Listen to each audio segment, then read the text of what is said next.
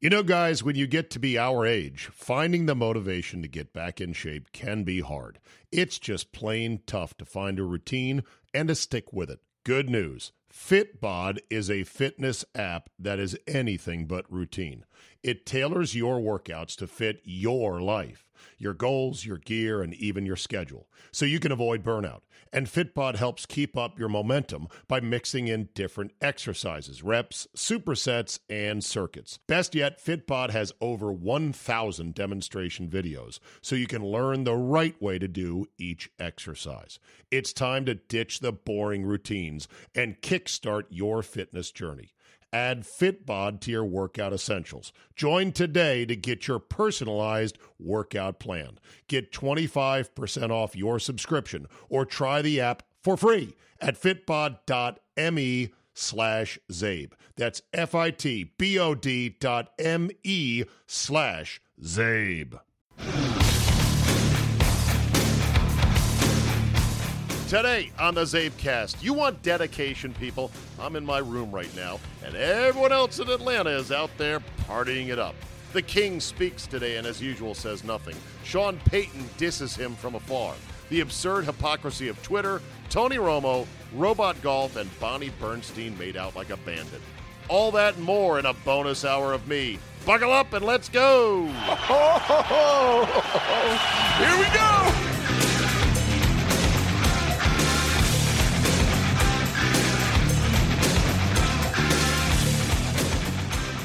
Thursday, January 31st, 2019. Thank you for downloading, and you are looking live at my hotel room yet again. Although tonight, I am actually stone cold sober. You're welcome. Got a little bit of feedback from yesterday's podcast. Not my best. I admitted that much in the title. Actually, some people said they kind of liked it. A couple other people said, boo. Boo, Ben Canop. Bad effort.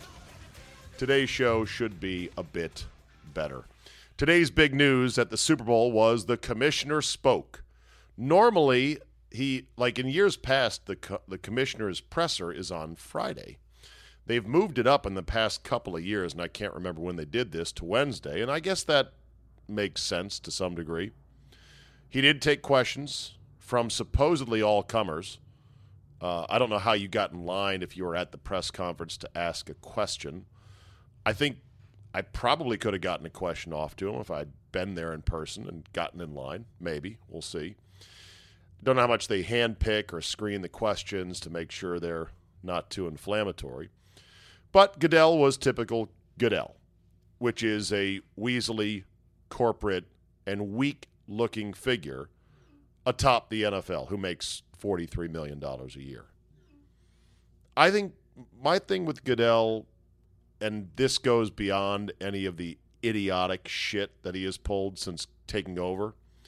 My biggest thing with Goodell, believe it or not, he's a horrible public speaker.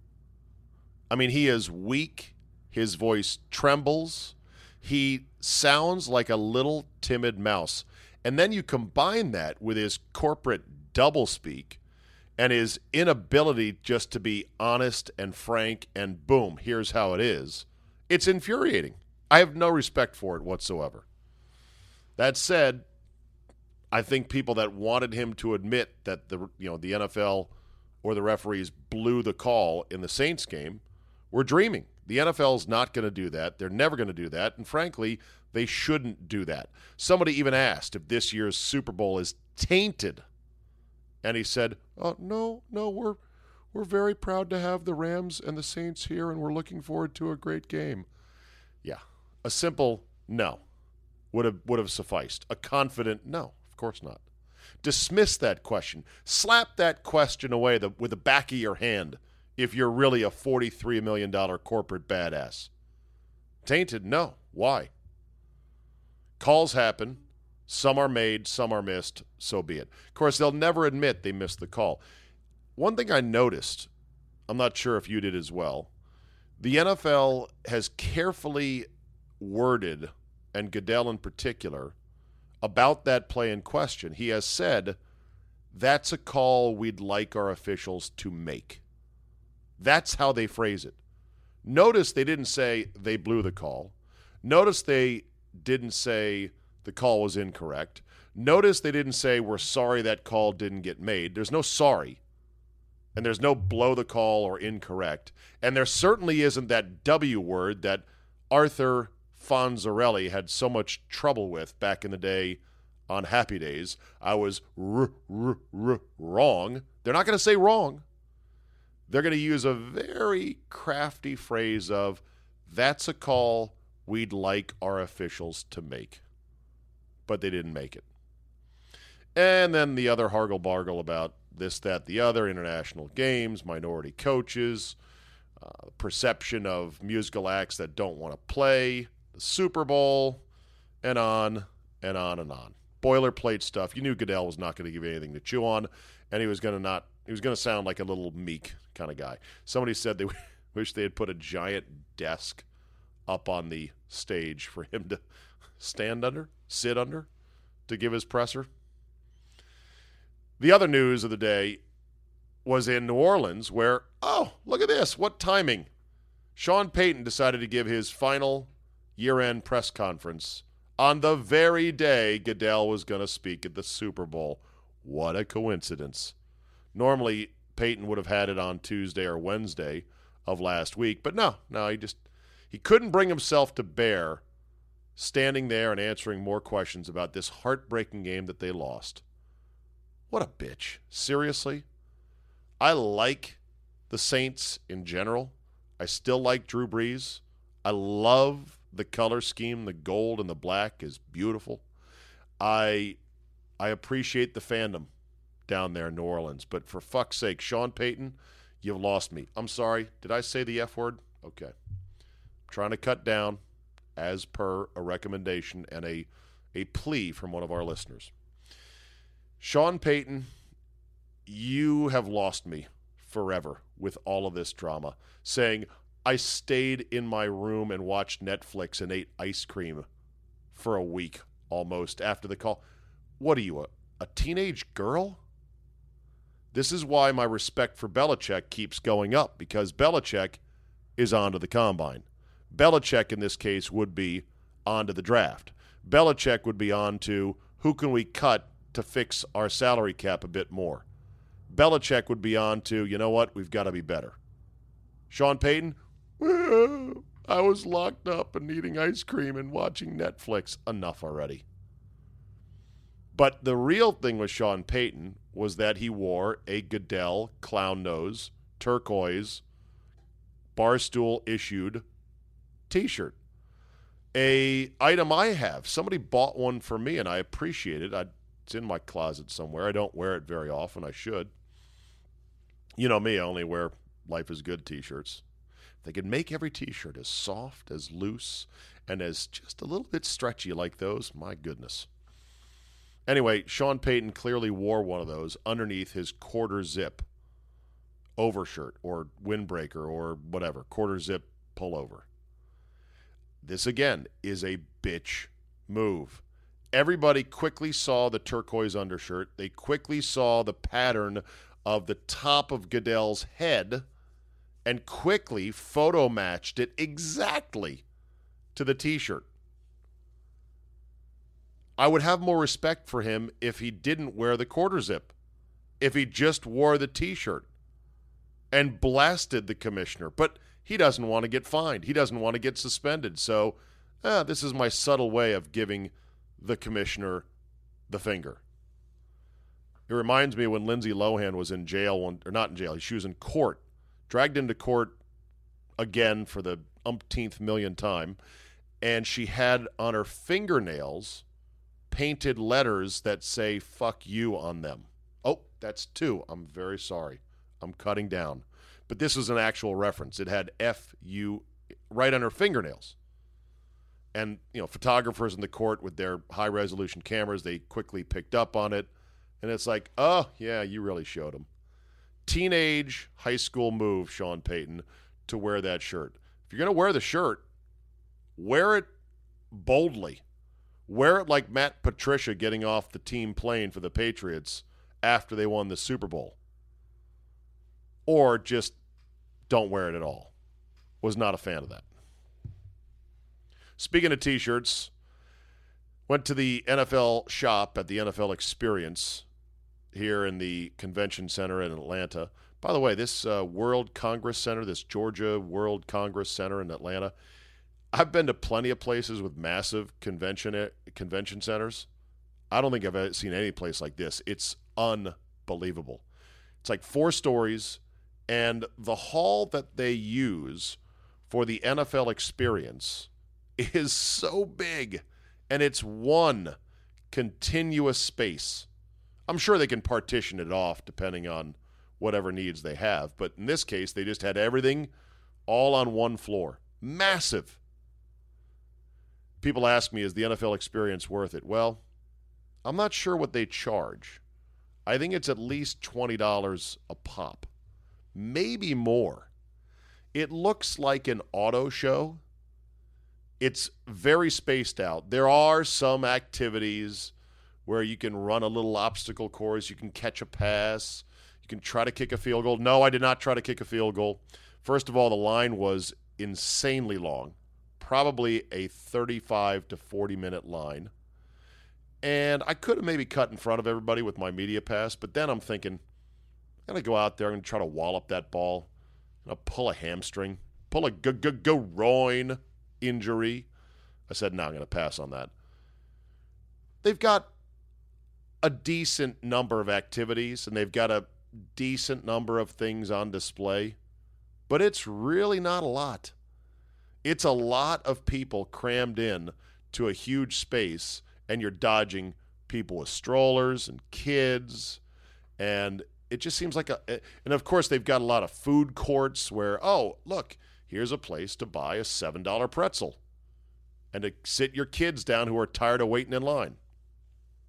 And then they have the corporate branded areas such as the sleep number experience. I didn't even go into the sleep, to the sleep number bed experience, but I just looked at it and I laughed. I was like, "Yeah, it's like Mayor Quimby once said, era we have major corporations sponsoring this event." I know. Yay, capitalism, right? So, we went into Scott and I went into the pro shop or the NFL souvenir shop for the Super Bowl, the big one supposedly at the NFL experience. And I just again was disappointed looking at that stupid logo, the the L triple I, which is terrible. And I didn't really buy anything except for one thing. I bought one item, which I'm sure Redskin fans are going to blast me for, but fine, whatever. I bought a jersey, a T jersey, you know, T-shirt, jersey, and it's of Julian Edelman. Yeah, I know. Patriots. Oh my God. What are you, a masshole now, Zabe? The Patriots? Really? It's an Edelman jersey. It's not a Patriot jersey. Number one, I love the number 11. And so that's first and foremost. Number two, I do love Edelman. He's my favorite overachieving, short little white wide receiver. I mean, I'm not trying to be racist here, but, you know, my people we struggle in certain areas in athletics and at certain positions in sports. This dude has been one of the great little, little tiny zip zap, but tough as nails wide receiver. No, not a Hall of Famer. I said earlier in a Zabecast I thought he was a Hall of Famer. I looked at his numbers more. I'm like, the numbers aren't there. Postseason, though, man, he is clutch. And he is strictly a short to intermediate guy, but son of a gun. I love Edelman. So I figured here's a t shirt. It's got the number 11 on it in little rubberized, raised lettering. It's like a jersey, but it's a t shirt, so it's a lot less than an actual jersey. $40. I know. Such a ripoff. It's not even that quality of a t shirt. 40 freaking bucks. But still, got it because it had the logo I hate, the Super Bowl logo I hate, 53 on it, and it is of Edelman. And I figured, when am I going to get this again? I just wanted to get something. Other stuff was insane. They had this, uh, they had like this new age fabric hoodie. It was a short sleeve hoodie. Yeah, just go with me on this. It's a short sleeve hoodie that had Todd Gurley's number 30 on the front for the Rams and the Super Bowl logo and it was $250. And it was this interest. I looked at it because like this is a cool sort of fabric. It was high tech. It wasn't cloth, and it looked lightweight but still kind of warm. I'm like, this is cool. This is different. I believe the players wore them at one of the media appearances this week. Looked at the tag, two hundred and fifty dollars. As our program director CJ said dismissively, he goes, "That's the price of a brand new suit, and a pretty good one."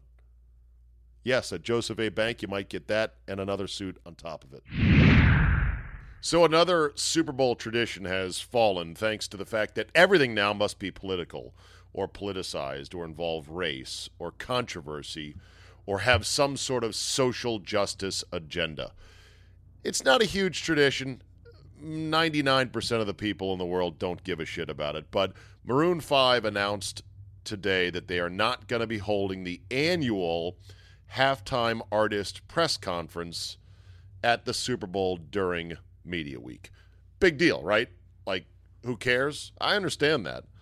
Only this was kind of something I look forward to every year because you got to be close to and see, uh, you know, real life pop and music superstars in a press conference setting.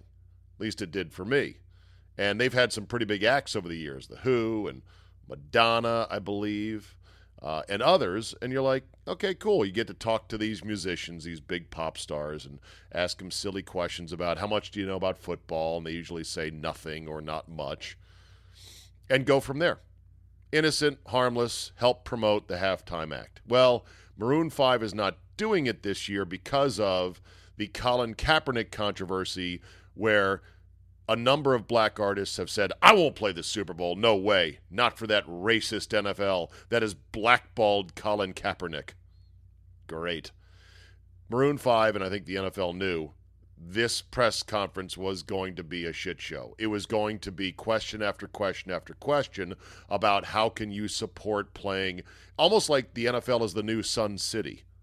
You remember the not going to play Sun City, uh, a resort town in South Africa during the height of the apartheid years, and artists would say, I'm not playing down there because I don't support apartheid. They even, someone did a song, not to play Sun City. Uh, it might have been a collaborative effort as well. Either way, it just, it just is so annoying that another little thing, eh, Super Bowl. All right. Well, we can't have press conferences with the with the musical act because they're going to get harangued by people talking about it. And there's going to be stories that are that use the cancellation of the press conference as an entree to say, "Well, here's why." And then they'll write about the whole Kaepernick controversy and other artists supporting Kaepernick by saying, "I will not play the Super Bowl." A number of musicians and artists came out and said, I'm not going to play this Super Bowl. And you look at me like, well, you're nobody. Who was going to ask you anyway? So I, for one, in solidarity with Kaepernick, I will not play the Super Bowl. Me and my garage band, the Zabin Five, we will not play until Kaepernick not only has a job in the NFL, but a starting job at that, because that would be the right thing to do. See how woke and wonderful I am? So I recently got an email from somebody saying, Dude, it is time to get off of Twitter for good. The reason was apparently now, if you tweet at a fired journalist, learn to code, that's considered targeted harassment, and your Twitter account is subject to termination. It all stems from a Donald Trump tweet after BuzzFeed and I believe another news outlet announced massive layouts, massive layoffs.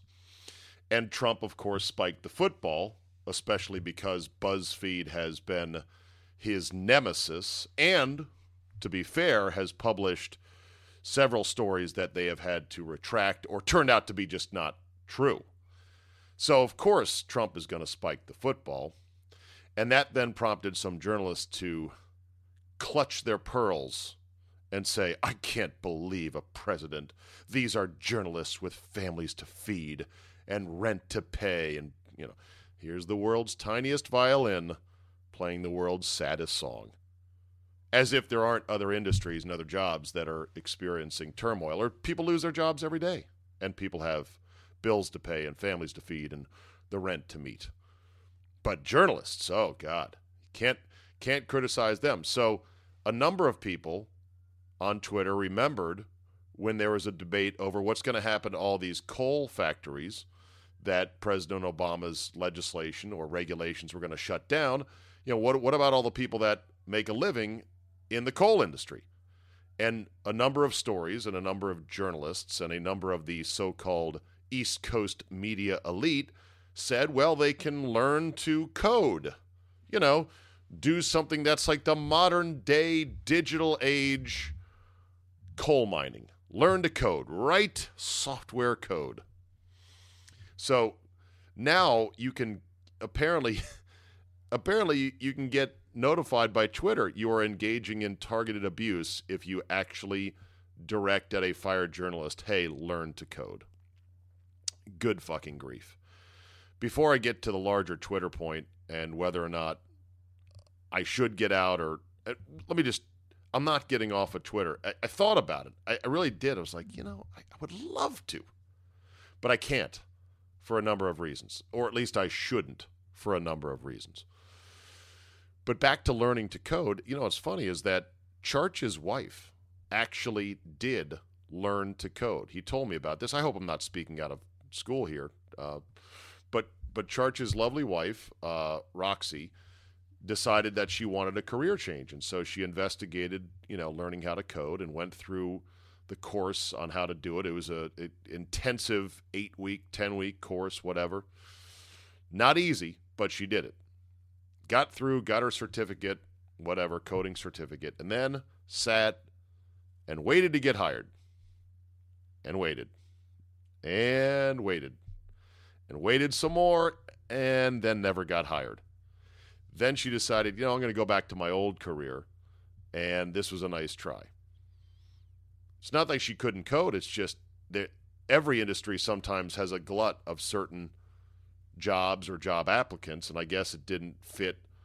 Uh, you know her experience and or her age or her salary needs didn't fit i guess what was uh, needed in the market at the time anyway back to twitter so it is crazy that you could have your account flagged and possibly suspended if you just talk a little shit and spike the football to journalists who are dismissive of coal miners and their financial situation by going, ha ha, you got laid off from BuzzFeed, huh? Well, learn to code.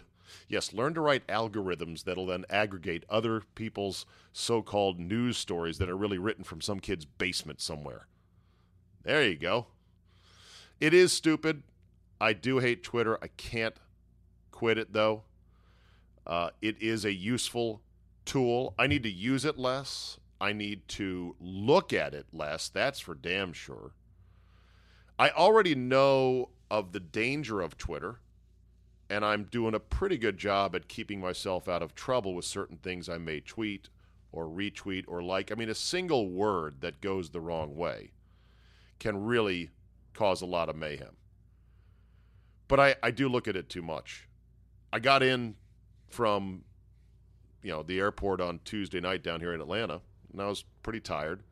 But I plop into my hotel room and I plop onto my bed, and I just sit there with my phone and I just start thumb swipe, swipe, swipe, swipe, swipe, scroll, scroll, scroll. I, I must have scrolled through Twitter for close to an hour. It was insanity. If you were to actually measure in terms of physical distance that I scrolled on Twitter, it would have been around the block and back. It was stupid. And of course, I could have gotten up. A lot of better uses for my time. I could have gotten up right away and put my stuff away and gotten ready to go to bed proper or read a book uh, on my Kindle, which I have. And I have books on a Kindle. I could have read that a ton of things. I just, like everybody, get addicted to the low hanging fruit, the cheap junk food of digital information. I belong to the uh, Athletic, or I subscribe to the Athletic, which is a subscription sports website. They have made a lot of waves with their venture capital funding. They've uh, amassed a, a decent amount of money to go hire credible writers, credible journalists, and to open up shops in major cities. We have a DC outlet, which is headed by former Washington Post writer and TNT basketball reporter David Aldridge. And they do good work, The Athletic. And I, I don't know how much it is a month. I'd have to check my credit card bill five, six, seven, eight bucks a month. I don't read The Athletic as much as I should. I did just download their app, which is very handy because it's just there's no ads, no pop ups, none of the junk, and it's all quality stuff. But it's not the short attention span material that Twitter is. Quick pop, quick pop, quick pop, quick pop. And like everybody, my attention span is being eroded by today's digital media. So I started reading The Athletic more, and I, I like it. I'm going to try to continue to read it more because I consider it to be sort of like eating healthy from a digital information standpoint. But I can't quit Twitter because it's still too useful to at least disseminate links and to promote the website and to promote the Zabecast. And yes, at times to stay in touch with what's happening, but I just need to use it less. And of course, I'm very careful about what I do and do not tweet because it's easy to get out of hand. And the double standards uh, for certain people, depending on your not only employer but also your your known and stated political beliefs, is insane. For example, remember the Covington Catholic incident with the MAGA hats on the mall? Yeah, that was like a week ago. You're just getting to that? Actually, I think it was more than a week ago, but I laid off of it specifically because it was going to do me no good to jump in on Twitter. But there was always that little impulse right away. It didn't stop, though, a number of fairly high profile sports people that I follow to jump in and weigh in on the situation when nobody knew what actually had happened. They just took their cues from this short little video clip with the guy with Nathan Phillips banging the drum. Oh, are you are you mocking him? I'm not mocking him. I am providing a impression of his performance. So a lot of people weighed in. Nobody knew what the fuck happened. And in the end, oh, by the way, you know what happened? Nothing happened. An old kook with a drum banged it in the face of a teenage kid from Kentucky wearing a MAGA hat who smiled. That's it. And everyone dispersed, and that was it. Nobody got hurt. Nobody got arrested. Nothing and yet it was the number one story in the country for about three or four days, which brings up a larger point about Twitter being an assignment editor of sorts. I heard this mentioned that now, unfortunately, Twitter is an assignment editor for newsrooms at major news outlets and major newspapers like the Washington Post and the New York Times, where, oh my God, something's trending on Twitter. Let's go cover that story. When traditional news judgment would have said, okay, what's the story here?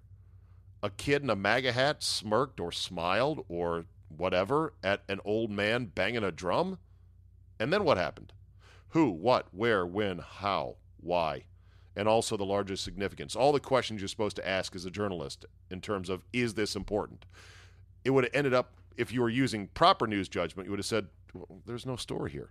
Yeah, but look, these are white kids and they're wearing MAGA hats and they got in the face and surrounded this guy. Well, did they really? How do we know? What's the full context? And even if they did, wh- what's the real story here?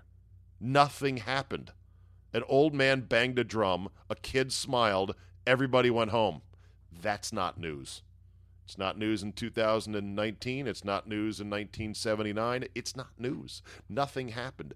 And it shouldn't be news that grips the country, but oh, Twitter. Twitter's covering it. People are jumping in. Rich Eisen tweeted the following Share far and wide. Thank you, Nathan Phillips, for who you are, what you stand for, and for your Vietnam service. You are loved, respected, and appreciated. First of all, Nathan Phillips is just a cranky old activist who, by the way, led a group to go disrupt Catholic Mass later on that day in D.C. Nice. Wonder if uh, wonder if journalists would be so supportive if a guy not a Native American went to go disrupt perhaps a uh, Islamic prayer service at a mosque. Hmm? Nah, probably not. For what you stand for in your Vietnam service. Well, it turns out that Nathan Phillips never served in Vietnam, and there was some dispute as to whether or not he actually said he did or just sort of fudged it like I'm from the Vietnam Times. Turns out he was pretty much a deadbeat private in the Army who got discharged, not quite dishonorably, but discharged with apparently the lowest rank you could get discharged with. Went AWOL several times and was a refrigerator repair guy in the in the army. Okay, great. You are loved, respected, and appreciated. This is Rich Eisen purely peacocking. This is all about Rich Eisen's vanity with little to know about what the whole situation was. I don't think Rich Eisen issued a correction or a backtrack on that. Pat Forde of Yahoo Sports, who I like and respect, was pretty forceful coming out against this and then backtracked saying, you know what, I should have waited to hear more of the situation. Will Leitch, who I follow, founder of Deadspin, now works for Major League Baseball, contributing editor to New York Magazine, does the Will Leitch show on Sports Illustrated's media channel or video channel, whatever that is. Uh, he tweeted out much more inflammatory stuff saying this kid has a punchable face. I'd like to punch it myself. If I had said on Twitter to perhaps anybody who's not a white kid wearing a MAGA hat, if I said this cocky insert minority group here, asswipe, really needs his ass kicked, I wish I could do it myself. Curtains. Will H is still employed. I don't think he has suffered any consequences whatsoever for basically saying, "Let I'd love to commit a violent act against this kid just because he smirked." And I'm not sure he really backtracked. Where's Ma- Major League Baseball to go? We can't have this. In, in in another world in which Will Leitch is not a guy who has known liberal credentials and if it wasn't a white kid that he was saying this to, done, finished. I'll never forget when Michigan State lost to Michigan.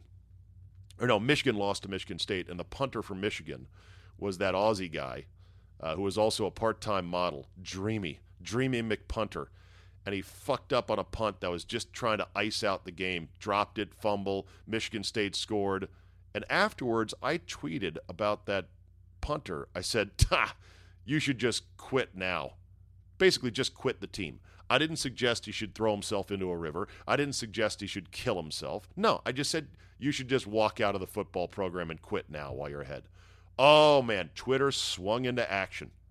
Apparently, a group uh, there was there was a fan base that this punter had transferred from Weber State in Utah.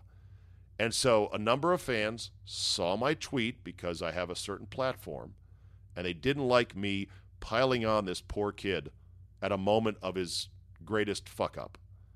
And because they really like this kid at Weber State, they get the boat rocking back and forth. And they start tweeting and retweeting. And they start, one guy said, because, you know, on my Twitter bio, it shows all of my different jobs, which maybe is a mistake because it's almost like a target for the high and mighty on Twitter to go, go get this guy. Somebody tweeted, hopefully this guy has three jobs. That's an outrage. Hopefully he'll, he'll have zero come Monday. Oh, for fuck's sake, really? But it continued, and so this this this little tiny little, you know, hubbub on Twitter bubbled up, and they started calling as a group, and it might have only been ten or twelve, if that, people calling, physically calling the Yahoo phone number at, I guess, their news desk in LA to complain about this. And so I get a call from somebody at the radio network, because at the time we were Yahoo Sports Radio. And they said to me, they go, look, Yahoo themselves, Yahoo Sports are getting a lot of calls about this. Could you just just delete that tweet or something like that? And I think I did end up deleting it. It might, might be the only tweet I've ever deleted.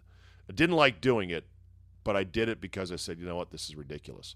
Even worse was that I was mentally fucked up for the next 24 to 48 hours. And I think it was a Thanksgiving weekend. And all I could think about was, this is crazy. I, I can't enjoy my family and, and, and, and Thanksgiving now because I'm worried about is my employer going to panic and go, oh my God, he criticized a punter on Twitter. Now we've got to fire him. Will Leitch, still employed by Major League Baseball, still employed by New York Magazine, still employed by Sports Illustrated for the Will Leitch Show. I still follow him just because, you know, what is unfollowing going to do? I mean, he actually has some interesting things. I just follow people that I can use for my own show and podcast. I don't really get into the whole I'm not following him because I don't believe in his political viewpoints. It's only when people I know have different viewpoints than me that won't shut the fuck up about it on their Twitter feed, I'll have to then unfollow. And then I'll get back on after a while and see. I'm like, okay, how's it going? Like Drew Magary is is that type of guy. Drew will just wear me out with his anti-Trump shit. But he's funny though. And and he's funny about other things in sports. And so either way, the double standard in Twitter is insane the roving gang mentality is insane. The fact that major news outlets treat Twitter as a de facto assignment editor. Well, this is, we should go cover this. It's being talked about on Twitter. That's insane. I'd love to quit it, but I don't think I can. There's a great Phil Mushnick column on Tony Romo, New York Post. This was from a couple of days ago. I talked about it on my local show. I'll talk about it here.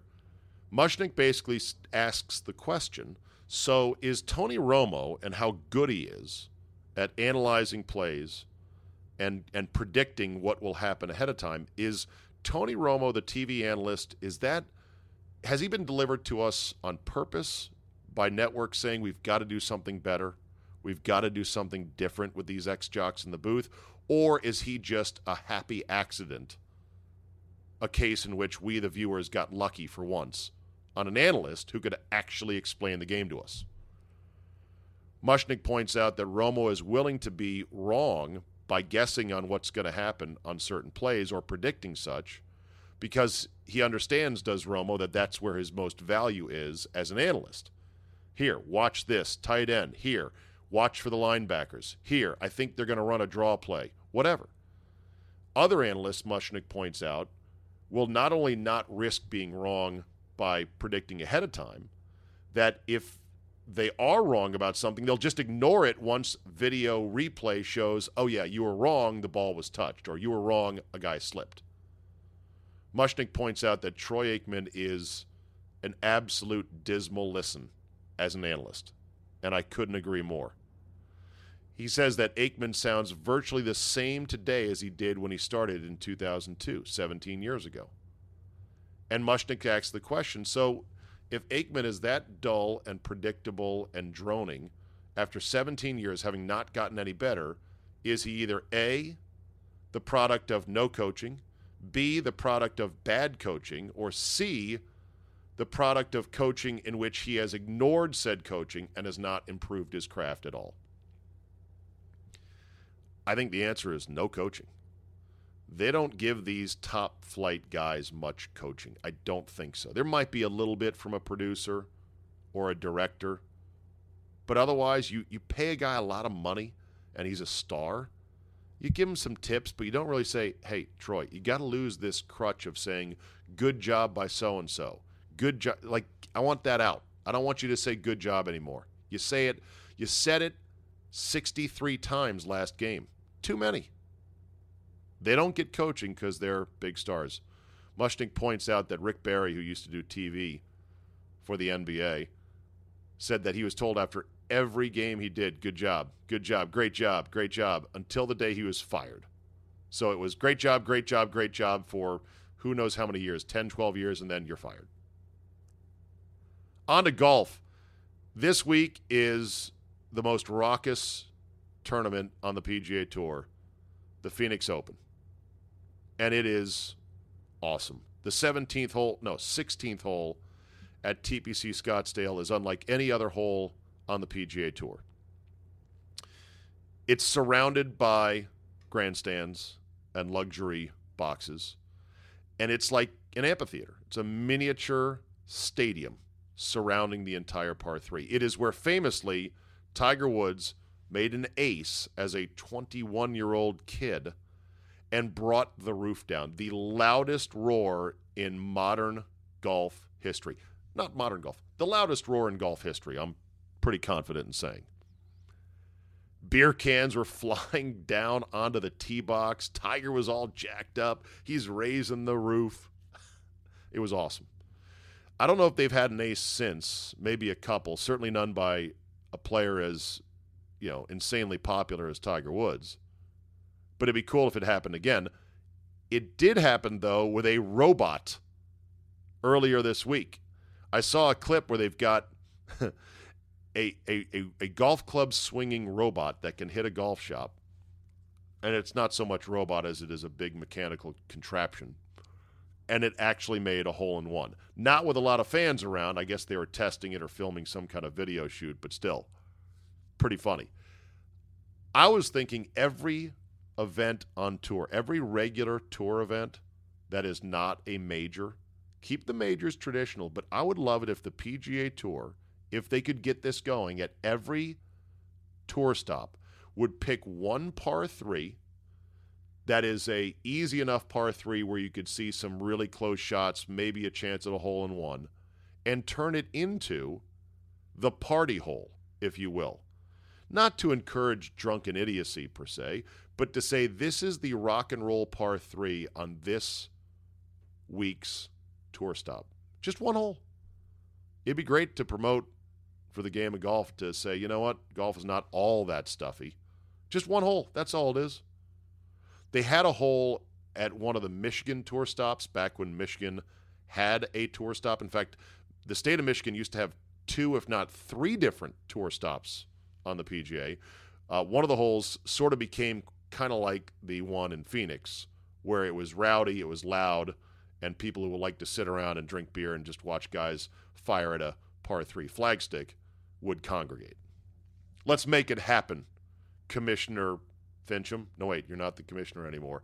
Uh, uh, who's the commissioner of the PGA Tour? Is the guy that took over from the LPGA? I'll think about it. Don't tell me. Don't tell me. I'll get back to it in just a second. Pat Patriot is listed as questionable for Sunday's Super Bowl game against the Rams. Who's Pat Patriot? That would be the mascot, Pat Patriot. Pat Patriot was tackled from behind by safety Jamal Adams at the Pro Bowl last weekend. Supposedly, the man who plays Pat Patriot suffered injuries, stiff neck, sore back, this, that, and the other, went to the hospital, and there was talk of a possible lawsuit by the guy who plays Pat Patriot. Adams has since apologized, thinking, hey, I didn't mean to hurt the guy. It sounds like a setup attempting to get some money. I don't doubt that it might hurt just because you're wearing what looks like a nice, big, soft, foamy mascot outfit doesn't mean that you can get tackled from behind without knowing it and not suffer any injuries. Hell, uh, Rand Paul, when he got tackled by his psychotic neighbor while mowing the grass, broke like three ribs, got all fucked up. Just one tackle, that's all it takes. That said, uh, Pat Patriot expected to be there on the sidelines. What's funny is there's a YouTube clip out there, and I'll make sure to highlight it on Twitter. Pat Patriot used to wear number zero. And there was a fan when greeting uh, Robert Kraft early on in Robert Kraft's ownership of the Patriots. Kraft was like riding a golf cart through the parking lot, I believe, to go to the stadium, and fans were kind of going up and high fiving and shaking his hands somebody caught on camera a fan saying, "Hey, Robert, you know, or Mr. Kraft, can we do something about the mascot's number?" And he goes, "Yeah, what's the problem?" He goes, "The number is zero. What kind of loser number is that?" And they turned it into a number one. And ever since they changed Pat Patriots mascot number, they've been winning championships. Coincidence? I don't know. You tell me. Cap star Alex Ovechkin did not play in the All Star game, did not participate in the ceremonies either. Took the one game suspension because he wanted to spend time with his family. Hard to criticize him for that. He did just help us win a Stanley Cup championship. He's having another awesome season. Eh, that said, not wild about it. Now Ovi has shown up on social media with his family riding dolphins somewhere in some warm, nice place. Ovi was seen grabbing onto the back fin, dorsal fin of a dolphin and getting a quick ride around a pool. And as soon as I saw the video, I go, oh boy, here we go. Animal rights outrage in three, two, one. And sure enough, here it came. There are a number of dolphin exhibits where you can pet and interact with dolphins in the water. But I have heard and I know that the ones that allow you to ride the dolphins by grabbing their fin and having them pull you around are considered to be cruel and wrong. The dolphins don't seem to be too affected by it, but then again, I'm not a dolphin. They might hate it. It might strain their their little inner gizzards, their lungs, their muscles, whatever it is. They may die an average of 2.3 years earlier if they're giving people rides, human rides.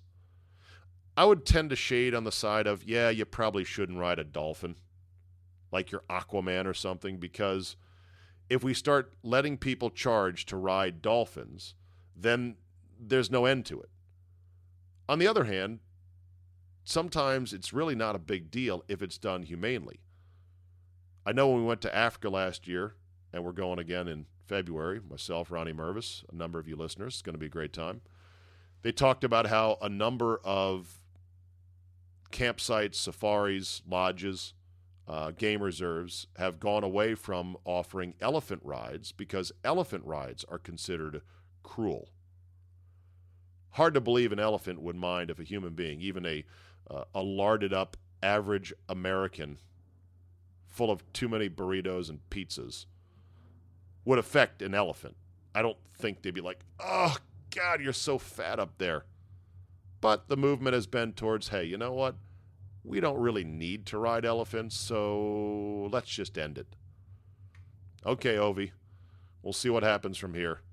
You have been targeted by the animal rights crowd. Good luck, sir. I hope you guys are surviving the polar vortex up there in Wisconsin, Minnesota, Chicago, Illinois, that whole area. One thing I have not read or heard much of is the why and the how is this happening.